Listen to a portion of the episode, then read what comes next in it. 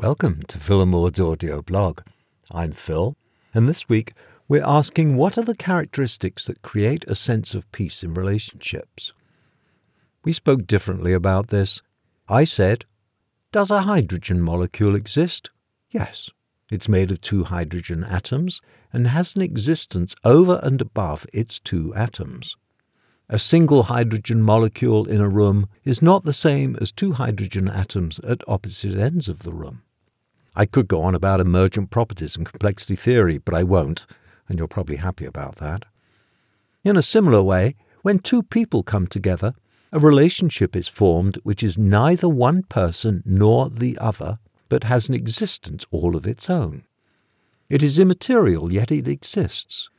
We speak of relationships all the time. He broke off their relationship. I have a good relationship with my boss. Yet we are often not aware of the relationship itself. We only notice the feelings that it evokes. We often do not see it because we are so focused on ourselves and our responses that we cannot transcend our ego and perceive anything beyond it. Have you ever looked at something and not seen it, despite someone pointing it out? It might be a bird in a tree or one of those figure and ground pictures. A relationship is like that.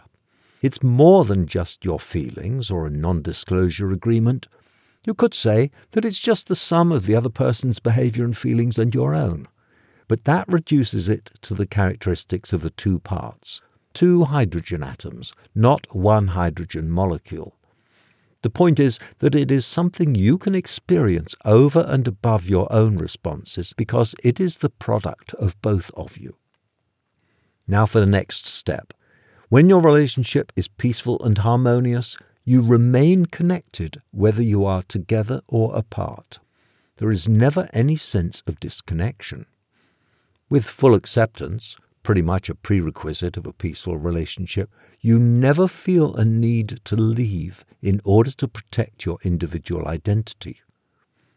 Neither does your partner, so disconnection never occurs and the struggle of reconnecting is not necessary.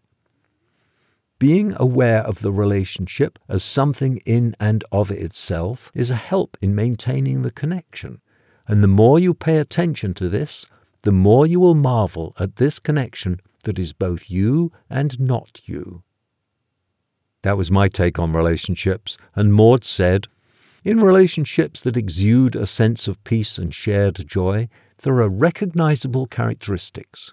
What are they, and how do you imbue yours with them?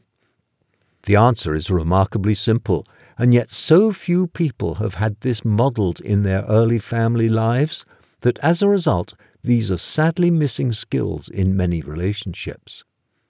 The answer lies in the sense of connectedness, of kindredness in the relationship. What characterizes this sense of connection? With this kind of relating, there is an awareness that you do not have to think about to feel. You recognize it. You do not go in and out of connection. Whether you are together or apart, that bond exists. It is mutual. If one of you goes in and out, the peaceful assurance this way of being creates will also be broken. This doesn't require being in each other's presence continuously. In fact, Quite the opposite. It allows separate action without any disturbance or experience of estrangement.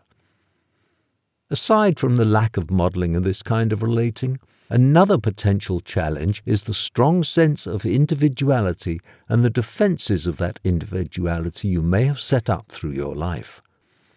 If this sense of connection has been eluding you, don't despair. The thread that leads away from these barriers is something you can achieve with the intention to do so and some practice. It comes with the overriding knowing that you are on the same side. How can that become an actuality? When you work toward finding mutual solutions and decisions, you create the experience of being on the same side. It becomes a visceral reality.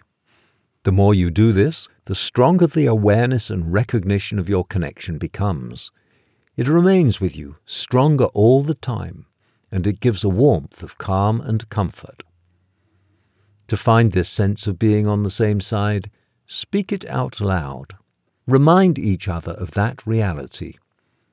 When you communicate, do it as two people who are working together, not competing, not arguing, not trying to be right.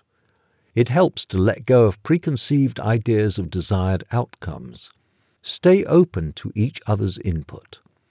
When you have set outcomes in mind, you are in your head with your thoughts instead of with the other person, creating mutuality. There is only one side, and you are both on it.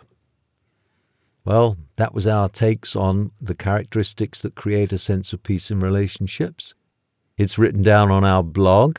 That's at philandmaud.com. So go there and check it out, and I'll talk to you next week.